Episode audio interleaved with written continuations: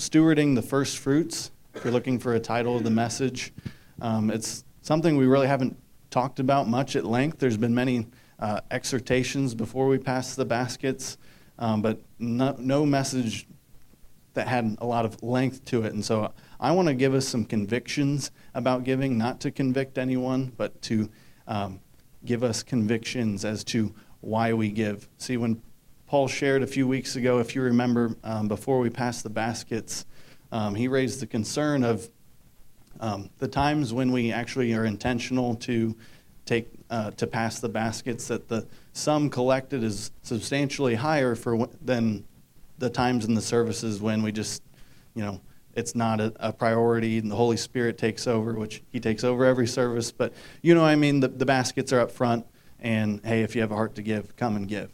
And His concern is, are we giving out of conviction or out of compulsion?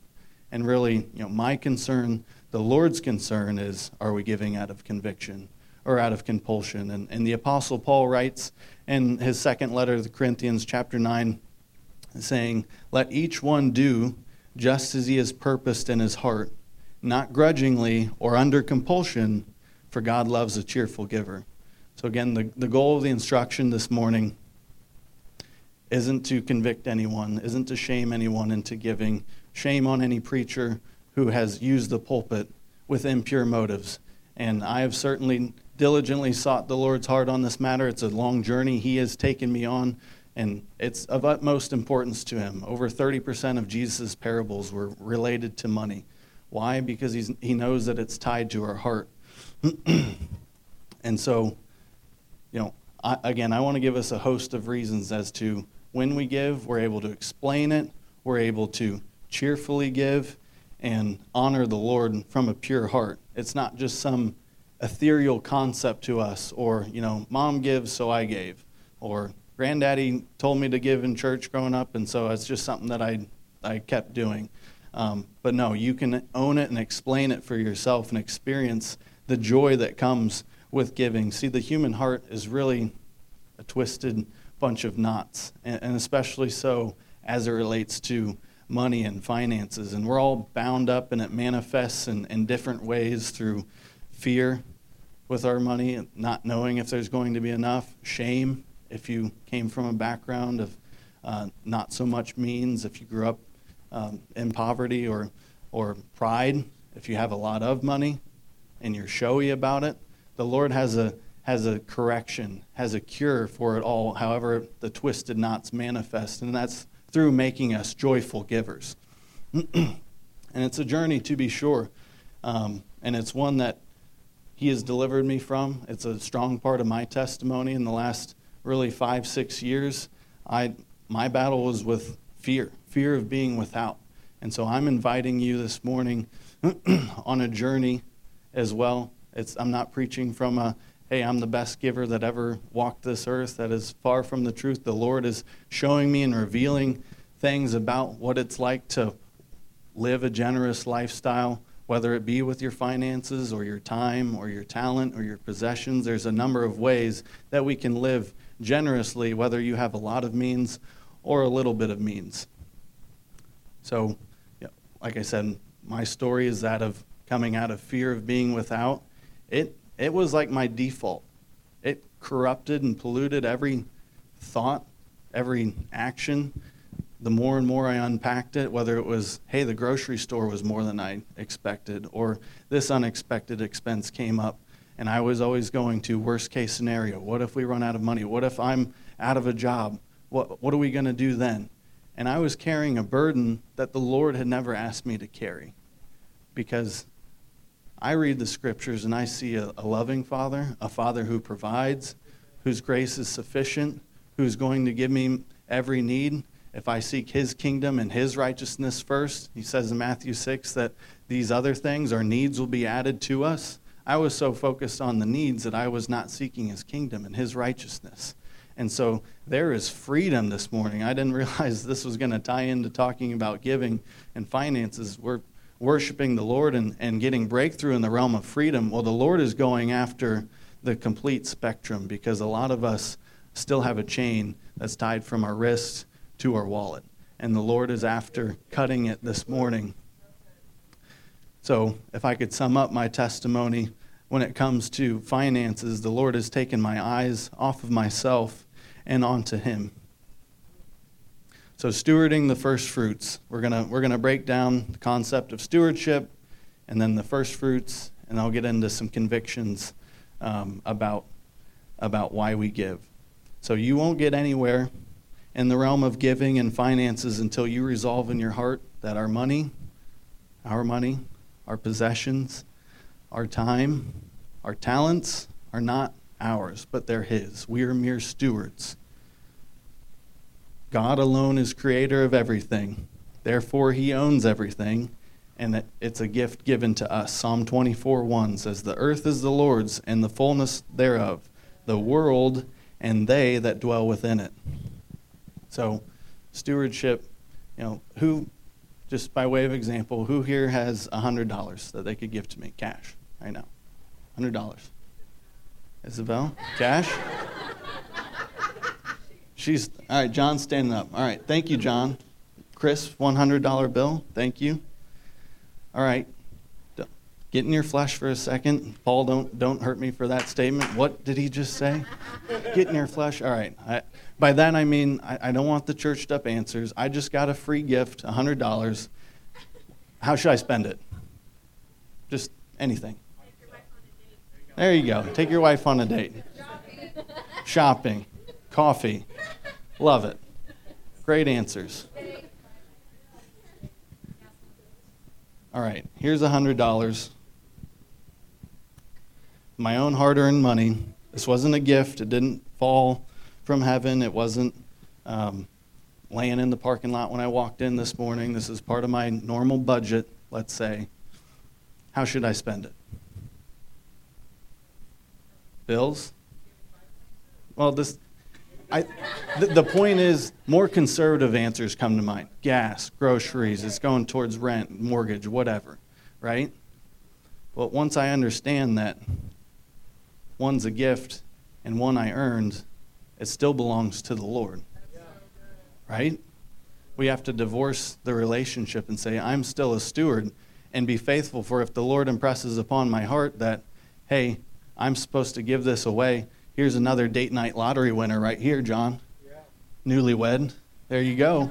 The Lord's going to raise up that $200 that I was supposed to have for some other reason. I'm leaning in faith and saying, Lord, I'm just a steward of what you have given me and I'm a willing vessel.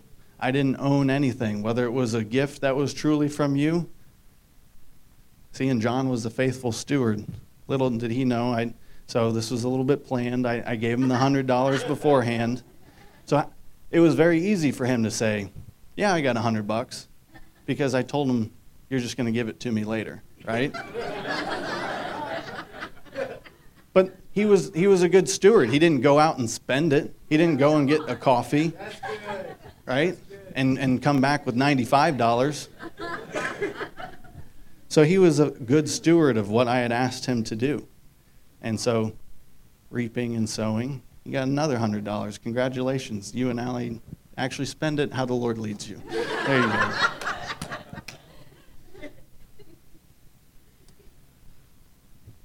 And praise God, He's a wonderful, loving, tending owner as well, right? He's the owner. Psalm 23 The Lord is my shepherd, I shall not want. He makes me lie down in green pastures. He leads me beside still waters, and He guides me in paths of righteousness for His name's sake. If we capture the I shall not want, it's more than just not lacking, okay? But that is a big part of it. The Lord's my shepherd. He's going to provide for my, for my every need but it goes beyond that. The, the essence of, of that scripture is I have an utter contentedness, that I don't have a longing for any other shepherd, that He is the shepherd. He is my master. He is my owner. There aren't green pastures on the other side, of, greener pastures on the other side of that fence that someone else is offering out. No, I'm content with where He is leading me, where He has led me, and He makes me lie down. A funny thing about sheep, they will not lie down unless fear is completely gone. Okay? So the Lord is driving out. There's other things that they won't do unless certain things are met, but they won't lie down unless fear is gone. So when us submitting, us lying down in our finances, we have to let go of the fear that's within it. And isn't it someone that we would want to be owned by? That we would want to steward possessions for? For the Good Shepherd, Jesus? You know, he's left his flock and he sent the Holy Spirit in his stead, but he is coming back. And there will be an accounting when he does, and we'll have to give an account for all the things that he's asked us to steward. And yes, that does include our finances. It also includes our relationships, our marriages, our children, our time, our talents, our possessions. So, a steward, if you're looking for a definition, a steward is one charged with administrating the affairs of the true owner. A steward is one charged with administrating the affairs of the true owner. And what does God ask us to steward? I've got into this a little bit. Time, talents, possessions, finances are, are the big four. So, time. We can look at our schedule and figure out where our treasures may lay, just like we can look at our bank account and our receipts or a credit card statement and figure out what we treasure. We can do the same thing with our schedule.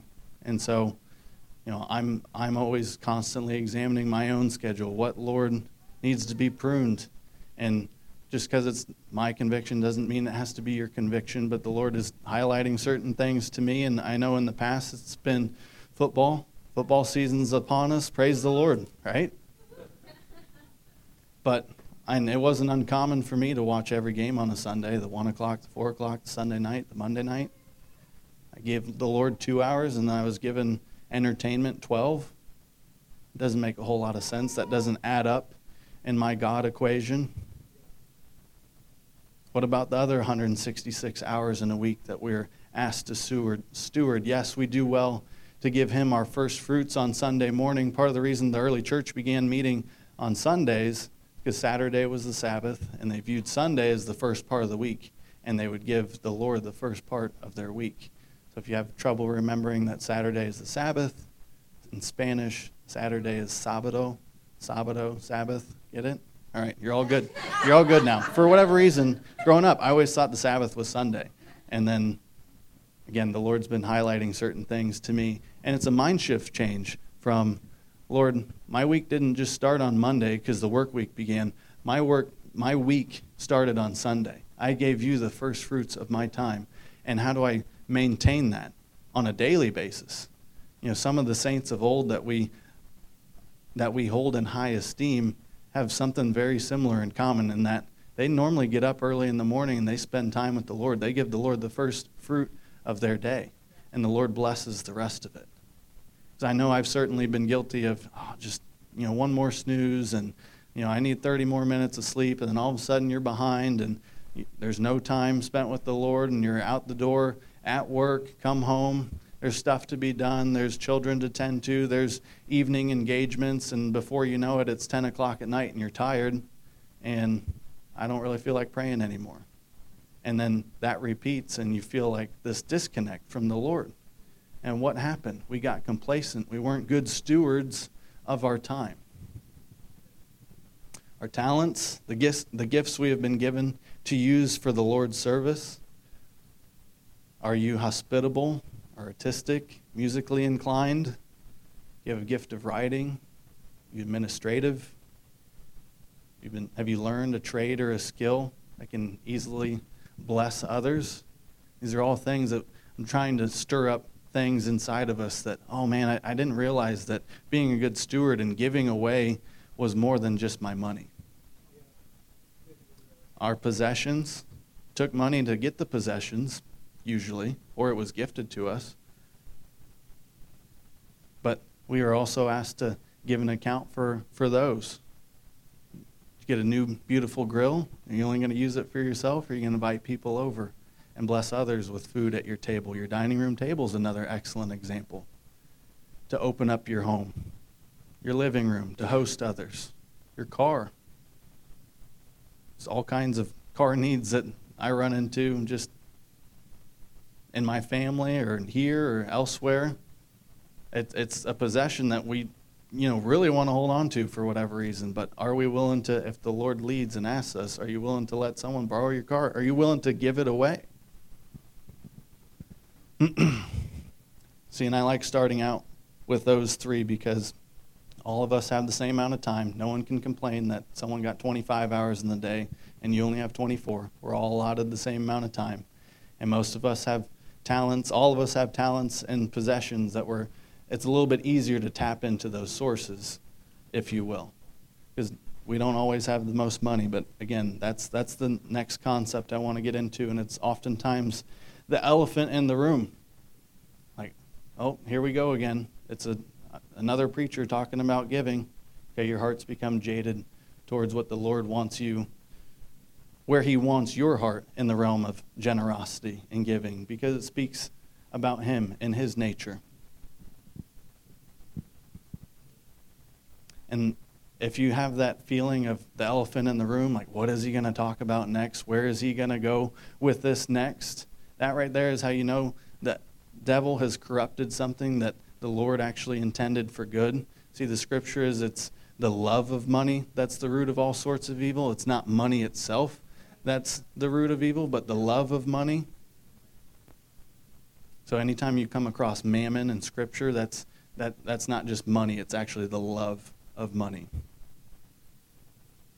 So, viewed rightly, our money is actually His, and it's a useful tool for many common things, but also for advancing the kingdom of God. So, I want to lay a little bit of groundwork before we get into the first fruits and not spend a lot of time establishing um, that tithing is not only biblical, but it's also New Testamental. There's some out there who would want to debate that we're not asked to give at all. Um, however, Jesus affirmed in Matthew 20, 23, he affirmed the tithe, saying, Woe to you, scribes, Pharisees, hypocrites, for you tithe mint and dill and cumin, and have neglected the weightier provisions of the law, justice and mercy and faithfulness. But these are the things you should have done without neglecting the others. Jesus is saying, You were good to tithe. I commend you for that, but you should have had more emphasis on justice and mercy and faithfulness. And on the Sermon on the Mount in Matthew 5:20, Jesus exhorts us to have our righteousness exceed that of the Pharisees. Well, it was well known that part of the Pharisees' righteousness was that they were givers and that they were faithful to give exactly 10%. So if the, in the old covenant established the tithe or a tenth, that's where we get the word. Tithe just means one tenth. So if we now living in the new covenant can can acknowledge that the old covenant was just training wheels for the new, that 10 was the minimum, and the Lord is asking us to partner with Him in faith to go above and beyond that. And whether that's 10% for you, 15, 20, 25, 30, I'm not going to put a percentage on it you go and seek the Lord after it for yourself because only you and Him can know what's really going to test your faith, where you're willing to partner with Him and say, Lord, I release this to you. I no longer want the chain tied from my pocketbook to my wrist any longer. It is yours. I've given you everything else. Why would I withhold from you what is yours to begin with? I wrote here money is a test of our stewardship from God. How we handle money reveals volumes about our priorities, loyalties, and affection. The eyes of the Lord search the whole earth in order to strengthen whose, those whose hearts are fully committed to Him. So when Jesus says, You cannot serve two masters, you cannot serve God and mammon. He is saying you'll either worship money or you'll worship God with your money. See, giving does a supernatural work in our hearts. And as Robert Morris puts it, we're born takers, but we're born again givers. And when we're born again, God starts us on this journey. And I'm telling you, it wasn't day one when I got saved where I, all of a sudden I had this revelation about giving. It's been a process, but it's been a process worth partnering with Him in and allowing Him to give me life in the realm of finances. Not just life, but life abundantly. God doesn't need our money. The cattle on a thousand hills is still his. He has not run out of all the silver and gold. God does but God does recognize that our treasure is tied to our hearts. So God goes through our treasure to get to our hearts. This message isn't about reaching your wallet today, it's about God reaching your heart through your wallet for a lifetime. So, we're talking about stewardship, specifically our finances. I told you the, the title of the message is Stewarding the First Fruits. So, what is this first fruits concept? If you'll open with me to Genesis 4.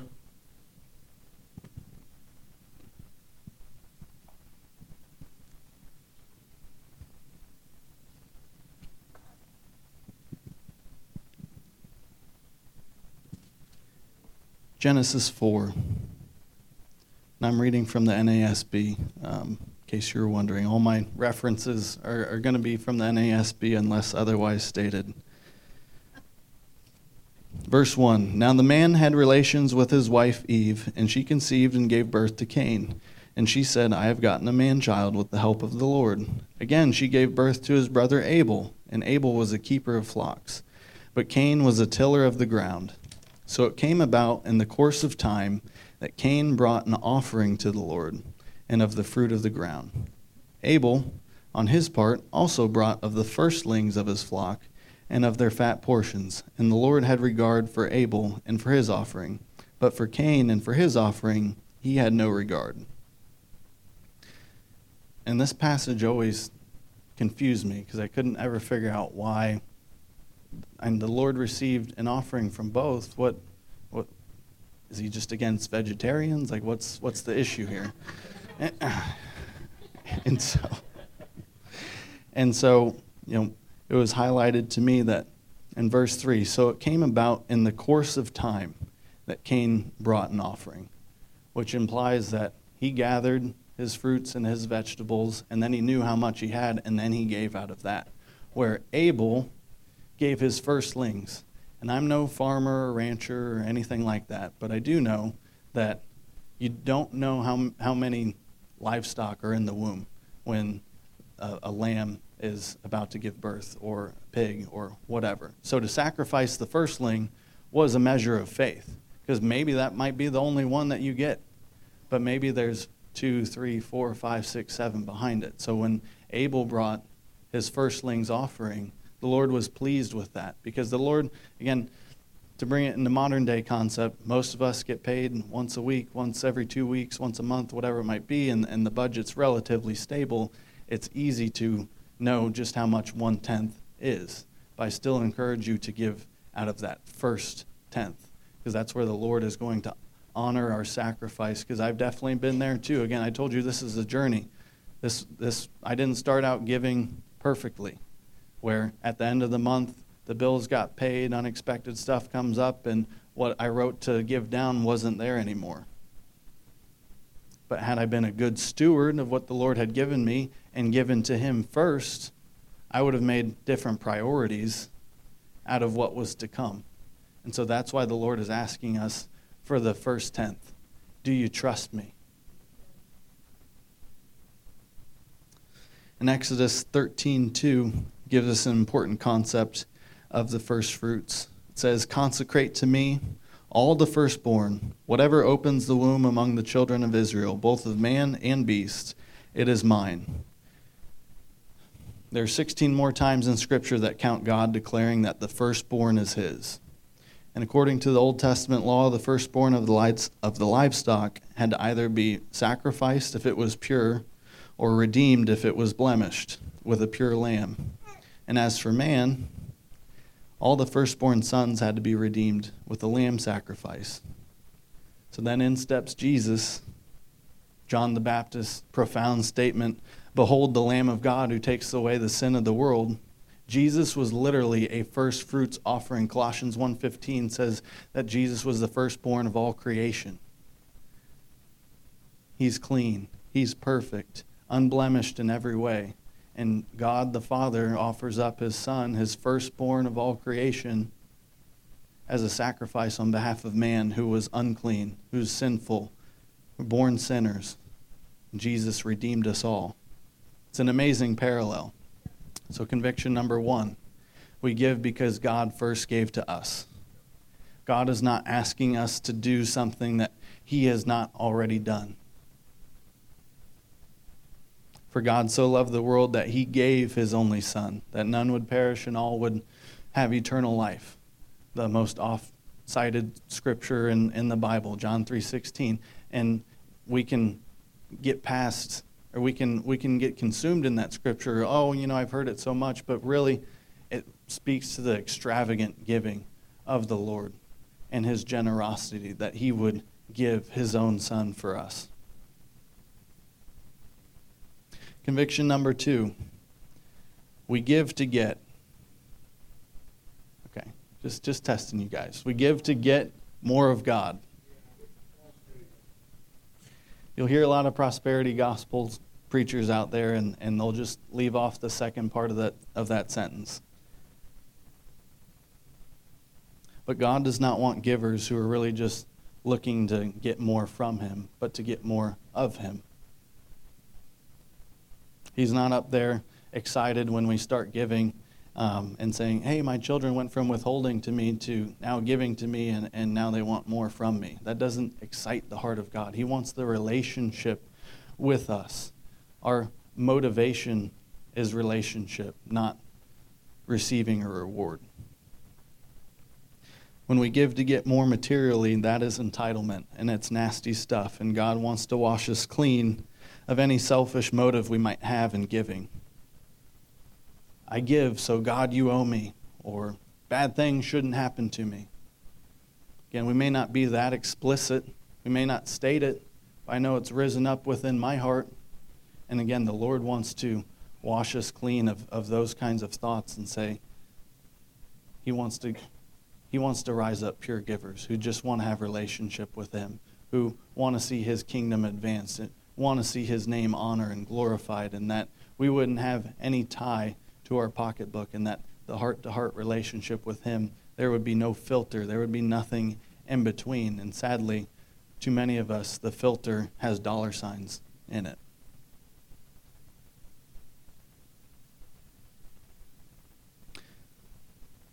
Did Jesus not say in this life you will have trouble? And when trouble comes, who are we going to lean into? Are we going to lean into ourselves, our own finances, or do we lean into the one who if we finish that verse, said, But do not fear, I have overcome the world. The giving doesn't have any strings attached, there are no expectations. That's why Jesus says, Lay up for yourselves treasures in heaven. By sowing into heaven, you reap heaven. And what does heaven look like? There aren't just $100 bills floating around, okay? There's a joke about a, a, man who was saving up a bunch of money and um, he, he wanted to bring something with him to heaven. And so he saved up all this money and purchased gold bars. All right, and we know the streets in heaven are lined with gold and the walls are, are stones, right? And so he, he people are telling him, You're crazy, you can't bring anything with you. Well, somehow he did. He gets to bring his suitcase full of, of gold bars and, and he gets in and, and Abraham looks at him and says, what, What's in the suitcase? And he opens up and gold bars fall out and said, You brought asphalt? But that's just a, an illustration for you. Like, we get so caught up in the glitz and the glamour and, ooh, gold and money and wealth and fame and fortune. It's all passing away. Gold, the highest form of wealth, if you will, that many look at, and the, we tread on it in heaven.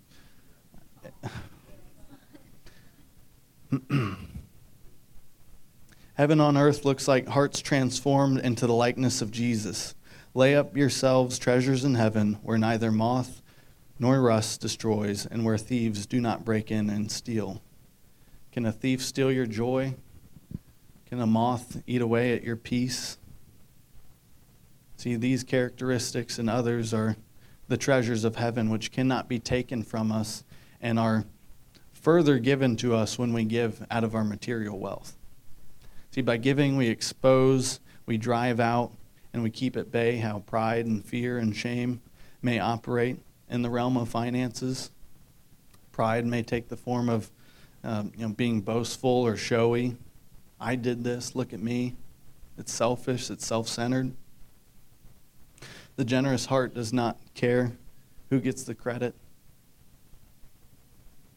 Doesn't have to be recognized, doesn't have to have its name on it, and always acknowledges that God did it. Where the prideful heart is just the opposite of those things. Fear can manifest in some crazy ways as it relates to finance. I can't afford to give. What happens if? You know, did you really say to give that amount? I have to keep up with the Joneses, or, or what might they think of me and my family? See, really, pride and fear manifest in control of our finances, where pride says, if I just hold on to the reins a little bit tighter, look how much more it can grow. And where fear says, if I let go of the reins, this is going to crash and burn. And the Lord is in the process with all of us of removing our hands from around our pocketbooks and slowly opening it so that we can be a conduit for which He can advance His kingdom. If we sow honor, patience, respect, humility, finances, you will, you will reap more honor, patience, respect, humility, finances. It's the law of sowing and reaping. A farmer who plants corn in the spring isn't standing around in, in October expecting wheat, right? And yet, many of us are guilty of standing around in October expecting a harvest when we didn't plant any seeds at all. So, if your marriage is struggling, you need to sow into your marriage. Prioritize date night, prioritize spending time and, and making your spouse a priority. If you don't feel respected at work, try respecting others at work, even those who may dishonor you. If you think you're supposed to lead, honor your leaders. If you, if you feel like you're going to be an evangelist, great. Support missionaries. Find content, buy books of other evangelists, and, and really partner with the word of the Lord for you and not just expect that this evangelist thing is going to happen all of a sudden. So I cannot reiterate enough. We, we do not give to receive, but there's an unavoidable truth that God is a rewarder of those who seek Him. So when we do receive, or so we do receive when we give, and sometimes that manifests financially, but it always manifests in a heart transformation. When we give out of a transform out of a transformed heart, the motive is to bless others and advance the kingdom of God. God sees the person who is faithful with a little and will then entrust them with much. I want to read to you an example of this uh, from Robert Morris's book, The Blessed Life. I highly encourage anyone if you're if you're wanting to know more on, on giving and concepts of, of finance in a, in a godly way. This book, Robert Morris, The Blessed Life, it's it's most excellent. This is called peanut blessings. When God does a work in our heart, we simply give to give, not to get. The resulting blessing we receive is the, is the byproduct, not the goal. I saw a beautiful example of this on a trip to Costa Rica to preach at a Bible school. I discovered that every Friday at this school, they have what they call Bless Another Day, a day in which students were encouraged to give others. I heard about a student in the school who had no money and worked the fields of a peanut farmer to pay his tuition. He went to the farmer and said, I'm wondering if you would withhold from my wages the price of one peanut, so that I may give it to someone on Bless Another Day. Keep in mind how easy it would have been for this young man simply to steal a peanut while he was working. God will certainly bless people of integrity. The farmer agreed, so every Friday, the student would bring one peanut to school and give it to a student in his class. Unsurprisingly, God began to bless this man who had an unselfish, liberal heart. Before long, he wasn't giving peanuts, he was giving money. By the end of the semester, he was also buying pencils and other school supplies for the poorest students. By the end of that school year, God had blessed him so much that he was able to pay a year's tuition for another student. And by the time he graduated, he was paying the tuition of 10 other students. Within a few years of graduating from Bible school, he bought the peanut farm where he used to work and was covering the cost of tuition for scores of students who otherwise would not have been able to afford to go to school. And it all started because God did a work in his heart. He gave when all he could give was a peanut. The issue is not the amount we give, the issue is the motive behind our giving. Does God bless givers? Absolutely. But those promises of blessing are given not to entice us, but to free us from the fear and grief that keeps so many believers from turning loose in giving. Amazing. Conviction number three we give out of a grateful heart. Those who are unwilling to give don't have a revelation of the deep, deep hole that we were once in, that we could never dig out of ourselves, that Jesus could only pay that price. Gratitude looks like something, it's more than just a thank you. You know, we're quick to correct a child or a teenager who scoffs when they receive a present and, you know, thank you kind of thing. It's like, hey, wait a second. It takes a loving father to come in and discipline the child and say, do you realize the, the length, the depth the, of what that person went through to, to give that to you? Right? That we're, you were the beneficiary of a kind act and it warrants more than just a scoff, and that child resets and, and takes time and, yep, okay, yeah, so, sorry, thank you. What kind acts of God have we been the beneficiary of that we need to be reminded this morning? Or how many more do we need before we truly get it? Because the answer really should be none. He did one great work for us on the cross. Up there, he, he, accomplished, mu- he accomplished much. It is finished. We can't add to the work. And part of that accomplishing work was I want freedom for you to not fear your finances, to not be boastful about what you have, but to have relationship with me. And I will use everything that I've given to you in order to glorify me. Maintaining gratitude is part of the reason God established the tithe for us to have a rhythm in our giving. Every time we give, we should be grateful for what God has given to us, whether it be great or small. Heart transformation, as it relates to giving, is not a one time change where we do well for a season, but it's a pattern of consistently giving for a lifetime. For when we give to God, we're auto- automatically reminded of where it came from, which is from Him. Again, I can't emphasize the, co- the concept of stewardship. See, once the Lord really arrested my heart that you are not the owner of your finances, but I am, I was able to partner with him in, in glorious ways and say, and really experience freedom that, hey, if I'm just a steward, you're going to ask me to do whatever it is that you're going to ask me to do, and you're going to be faithful to provide for my needs. With this sacrifice in mind, how can a spirit filled, born again believer not be moved to not just give, but cheerfully give? If 10% was the baseline, we should be longing to give as much as possible. The aim shouldn't be how close can I give to 10.0000% and be guilty of what Jesus rebuked the Pharisees for. What if we ended up giving way above and beyond that? See, the tithe was required, which was 10%. There were offerings that were required above and beyond that, which were another 7 to 10% of, of the average Israelite's income. So, really, we're talking 17 to 20% was, was the mandatory. And then there were sacrificial offerings above and beyond that, where you noticed that, hey, that, that just left the bank account. That hurt. And the Lord's going to bless and honor that. Think of King Solomon. He didn't start out the wealthiest king. It was only required of him to sacrifice one bull when he was inaugurated king. He sacrificed 1,000 bulls. And the Lord saw that generosity unto him and blessed him in great and magnificent ways. He was the richest king that, that ever walked the earth and the wisest man that ever walked the earth, and, except for Jesus, obviously. But you get my point. It started with he was a king. What was one bull to him? But a thousand? okay, like that, that probably hurt a little bit. You're to notice that there's no longer a thousand bulls in the, in the barn anymore. Right? And so the Lord is at, after not just giving, but sacrificially giving as well. May our prayer be that, Lord, would you make me a blessing so that I can bless others?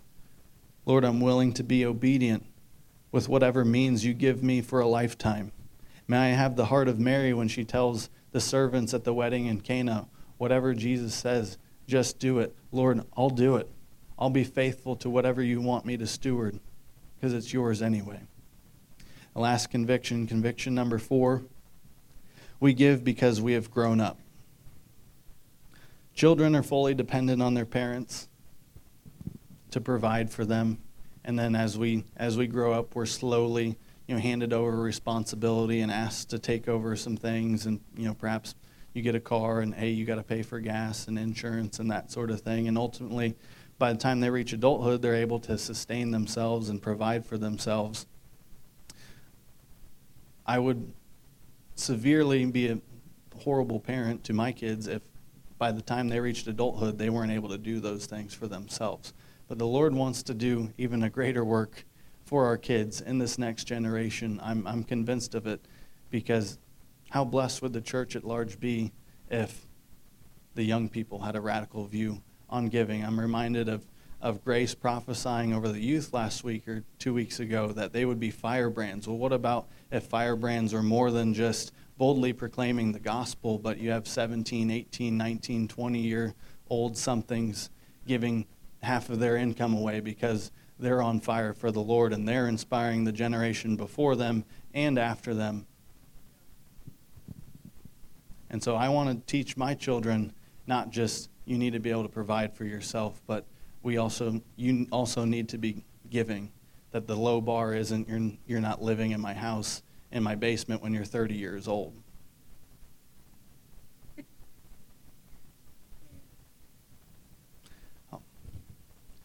So if you'll turn with me to Luke 16, 9 through 13, I'll read this passage and a couple notes and we'll, and we'll land, this, land this plane.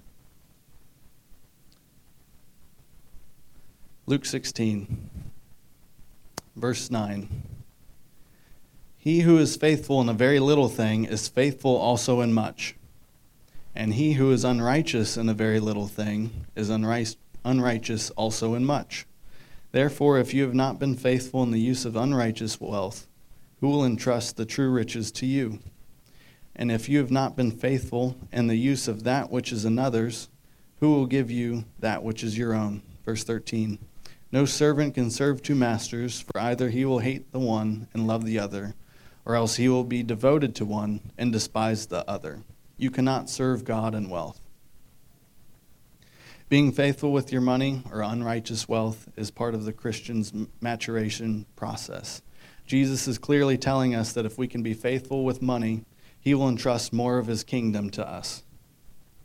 What an honor it would be to be considered a faithful steward of the Lord's finances or for caring for his people or a prophetic anointing or whatever gift or ministry or calling he's called you to to be called a faithful steward in his house oftentimes it starts with baby steps.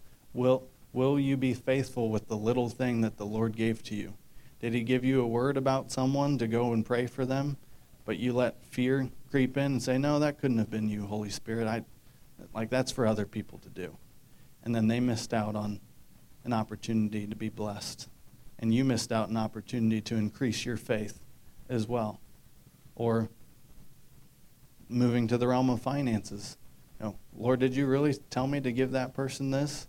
I'm standing here in the grocery line. You want me to pay for so and so? Like they're they dress nice, they look fine, it looks, you know, those are the thoughts that go through your head. But you don't know what circumstances are going on behind the scenes, but the Lord does. Will we partner with His prompting when it comes to whatever He has asked us to steward?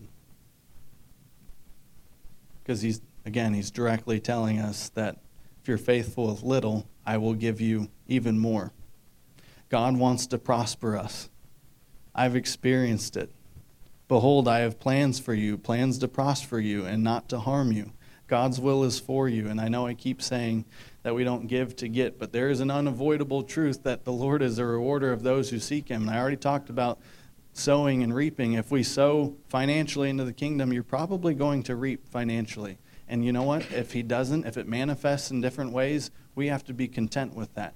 Because maybe we're faithful to give, and I'm driving home late at night, and I catch a red light, and two lights ahead, a drunk driver blows his red light, but I'm not even there. But that was the Lord's hand of protection, all because I've been faithful to him.